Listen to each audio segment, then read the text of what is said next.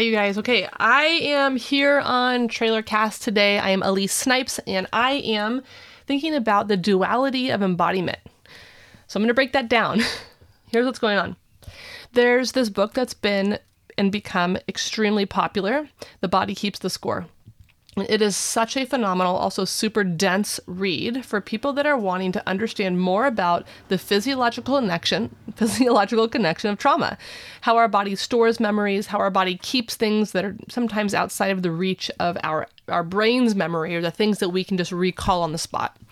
And there's been this amazing opening in the field where people are getting more in touch with the things that they have been keeping in their body that presents as physical illness, presents as fatigue, presents as pain. Um, it's it's fascinating to see that this book has become a bridge as well between the psychological community and the medical field because our pain can often present our, our memory or experienced pain can often present as physical illness and so this book does just amazing things to show us how our body has held this for so long and if you haven't read the book then you might also already be familiar with just people talking about it and how there's been a greater awareness of people realizing that our body also holds memory. And I think that this is true. That's not that's good. This is not an argument against that. But what I think is also happening is that we are eclipsing that our body holds trauma without also holding that our body also holds resilience. And so the thing that our body remembers is not only pain, but also power and beauty and overcoming and a time when I did it and I and I made the winning shot and I aced the test and I landed the job and I and I left my abusive relationships and I set the boundary and I figured it out. And and so that's what I want to dive into today is I want us to begin to make room that our body holds it all. And so a practice that I want to kind of lead you through is let's get let's get aware of them both. So if you're driving, I would encourage you to maybe not listen to this podcast at this exact time or this specific episode. Um, but if you're not, I would do a couple things. One, I'd probably get out a piece of paper and see if you want to take some notes and or just get comfortable so you can pay attention to the information your body wants to give you.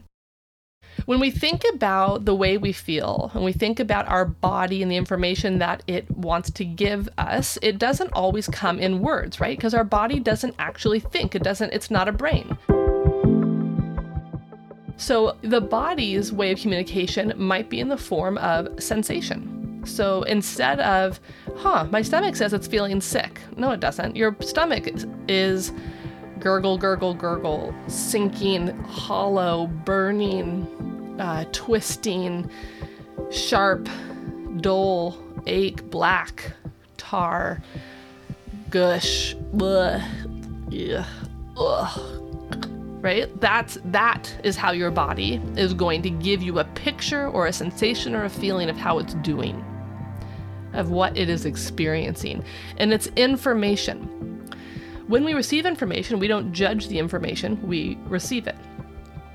We accept it, we hold it, we realize that we've been delivered some mail, and then we just have the mail.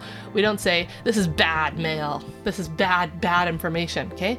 The things your body offers you does not need a heaping portion of shame. What will happen is the way in which your body wants to inform you will say, cool, that sucked, so I'm gonna go ahead and not. Instead, I'll just like wage war inside of you and go ahead and give you a bunch of like really other a bunch of other things like IBS and ulcers and migraine headaches. Like, right? Like if we if we ignore what the body is sharing with us, the body doesn't just say, that didn't work. The body says, fine, I'll I'll it will hurt elsewhere. I'm trying to help you out. I'm trying to integrate. I'm trying to show you where it hurts so we can deal with it. Sometimes we have experiences like um, you can think back on your own history like this a, a moment where like the pressure was on you. And you can go back as far into your childhood or your lived experiences as you want, but the pressure was on you. Whether it was I was like I was up to bat and it was two strikes, three balls, and there was a moment where I knew that I had to land this next pitch, right? It doesn't have to be big T trauma. That could just be a moment where I felt like everyone's watching me and they're all going to see me either fail or knock this ball out of the park. And when you think about, when I think about my, that exact memory for myself, I think about where do I feel that in my body? Where do I remember that? And body, what do you have to share with me, show, and help me understand that experience more? I feel my face get hot because it got hot that day, the pressure of everyone watching me, a tightness in my chest as I think about like, shit, man, this is up to, it's to happen here and now or, or it won't. And then I, the grip on the bat. And then the next sensation that happens is when you, we used to have metal bats, okay? And so we would, I can remember connecting with the ball, but when I connected with the ball, I hit it as hard as I could and it sent a shock, a reverberation through my hands and all the way up my elbows into my shoulder like electricity. And so that's also a part of the memory. And then a release in my chest because I, I, I did it. I get it. I hit it. Okay. That is an example of information that our body gives us with a memory. It's not a flat picture. It's not a senseless time. It was a sensual time. There was physical memory and emotional, and it was connected to people. And and I know I was on the San Clemente High School back field, the girls' softball field, and I ended up hitting the ball directly into the bathrooms at the back end of the field. like it's, I know exactly where that memory is. And so in that memory, there's actually the whole story. I have both the before, the intensity, the trauma of pressure. And I say trauma as in little t, as in like this, I was really nervous. This memory sticks out to me. I did not like feeling watched or everyone to watch me in that situation. That felt and still feels exposing to me. But there was also the memory of of doing it, of actually being the the batter that hit the ball. And that is also located in my body. And so when I ask my body, like, where else does that live? Where does that experience remain true? Then I also experience that in this, this for me, what it comes in is like this, um, it's like my spinal column gets bigger and stronger and sturdier and it connects from like my very very base of myself all the way up to the crown of my head and it tends to feel like it's like a lightsaber like it's like a light bar and that that is my resilience. That is when the good things have been true. And it is also a part of my story, and it is also what my body remembers. Where this is going is this. When we are in moments of extreme fear or calamity or COVID 19, when we are in the midst of global pandemic, what tends to happen is our primary lived experience of anxiety or depression or franticness or stuckness or whatever your story is right now is that trauma gets up and the volume goes up and it's activated and our body remembers. So you might feel stress in your body you might feel pressure in your gut or uh, heaviness in your chest. I'm, you answer that for yourself. Where do you feel the pressure of the coronavirus in your body? And a way that you can do that is if you were to imagine that you would, um, there's like a TSA agent, right? We're going to scan head to toe. And I'm going to bring that scanner first to the top of your head and notice if you have any sensation. And that sensation could be anything. And you're going to go scan head, face, ears, mouth, voice, neck, chest, heart, shoulders, armpits, heart, sternum, stomach, skin, gut, pit of stomach, hips, booty, private space, thighs, skin, knees, calves ankles, feet, tops of feet, bottoms of feet, toes, arms, elbows, wrists, hands, fingers. Scan and take your time and see what's there. Sometimes this takes us practice to drop into our body like this. And you might be thinking, like, Elise what kind of sensation am I looking for? And I would say anything other than blank on the line, right? So numbness is a feeling. I often feel that I with my um, proprioception and my history of paralysis. There's times where I'm like I, I feel a fuzziness on my skin where I'm like I know it's there, but like it, it's kind of a blurred reality. So you might feel sensations like oh my stomach gurgled, It can come in the form of heat, it can come in the form of substance. You might have a color pop up, you might have a memory pop up. Um, you might get a word or a message. You might see a person. It might be, it might be like a tactile substance, like I feel tingly or I feel like there's dark tar. Um, when we think about giving language to the sensations of our body, it is typically in something that feels like an experience. And I moved my hands like I was playing with Play Doh, right? Like it's some, there's something.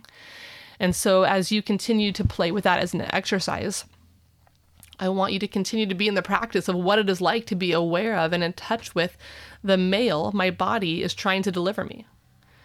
And then what we do when I say like we're in this heightened experience is we tend to only tune into that that my main experience, my dominant experience, is one of heightened anxiety where I feel like other people might be potentially dangerous, or I feel like it's possible I will get sick. I might slip into scarcity, fear. I might want to retreat. I might want to obsess or fixate. I might have a desire for control. I might feel totally out of control and engage in, in reckless and uncontrolled behavior right? We, we span the spectrum, you guys, because of our, our previous experiences to now.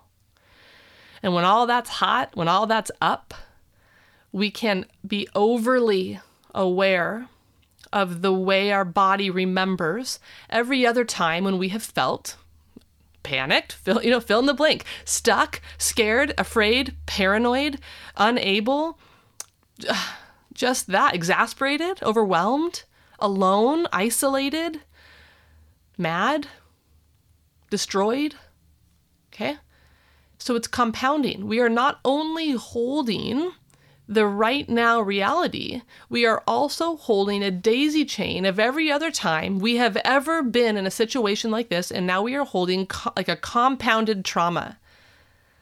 Not only now, but all the other things like this, close to this. You know, our brain lives by association, it is how we learn this is a flower, our daisy is a flower, is a rose, is a violet, is a whatever, right? And I and I begin to understand that all these things go in this box. And the more that I learn, I start to put the things in the boxes, and that is how I gain mastery over my environment.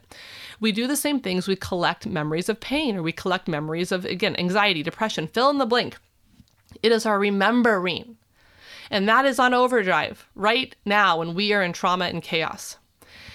The main point of this, before we go into collective despair, is again, this is not the only thing your body knows. It is not the only thing your body remembers. Your body has very vivid memories of when you have also hit the home run. So, what I want you to do is my hypothesis is you're already aware of when you feel anxious and what that feels like. And what we spend less time in because it's getting eclipsed or it's is the the way in which I feel like I can take up all my space. And so what I want you to think about, and there's a couple of ways to do this, is one, I want you to, to just to f- start here and float back into spaces where you were the victor, when you when you overcame something. It could be something, I mean, you guys literally like some of the some of the memories that come to mind for me was like when I remembered all the 50 states and their capitals. Okay, I'm not. It doesn't always have to be a home run. It could just be a moment where I'm like, I did it. Okay. I also have like the big ones. It, for me, it was the time I'm in a hospital. I am paralyzed from the waist down. I've been told I will never walk again. I'm living in a rehabilitation unit, learning how to live in a wheelchair. My physical therapy consists of practicing pretending, learning how to wiggle my left big toe. Okay? I'm in college. I have like big plans for my life. And now my life has been reduced to learning how to wiggle my big toe. And I don't know if it was weeks, a month into this experience where I, I, I don't know how else to describe it. Lightning struck and it took, and my toe moved because I wanted it to. That moment to me is one of the most victorious moments of my life. It happened. It happened. And where I feel that is like lightning from the top of my head down to that left big toe. I feel it so strong on my left side. It was like, yes, there. Okay. So you might have big moments like that, or you might have the micro moments of remembering the 50 states and their capitals, but span the bandwidth. Remember the moments when something big happened positively because of you. Okay? Not to you, because of you. Reach for the times in your life when you overcame, when you did it, when you nailed it, when you landed it. Come up with that. Make a list, write it down, remember, whatever suits you. And then the same thing identify. What do you notice in your body? Where's your body being like, hey, that lives here? That moment, it's here. It's in your right hand when you threw the pitch. It's in your gut when you felt like, yeah, I did it. Um, it's in your cheeks because you can't stop smiling. Pay attention, scan your body, go head to toe again. Think about where resilience lives within you, where power lives within you, where overcoming lives within you. That is a true experience. That is a true story within you my encouragement to you is this if, if you have not located that, pause this podcast and spend some time looking into every single corner of your body to find out where that lives. You have it. You have moments where something has happened because of you and your goodness. And I don't care if that is in your pinky toe. Pay attention to where the truth lives your body also remembers this. Our job is to remember that we can hold both. We tend to think that it's one or the other. We live in that duality. I'm anxious. Okay. How about I'm anxious and well resourced? I'm afraid and I know what to do. I feel alone and I can call Aaron, right? I can have both. My body can remember both the panic and the power, the chaos and the connection. Our body holds it all. And so I I want you to live into that experience that we can have both at the same time. It is not one or the other.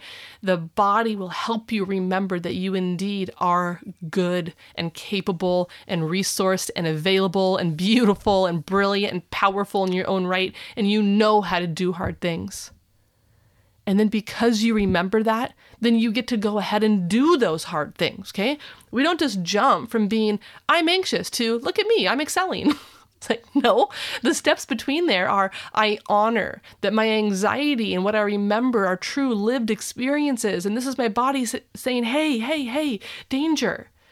And I can say, yeah, yeah, yeah, yeah, yeah, yes, yes, okay, okay, okay, okay.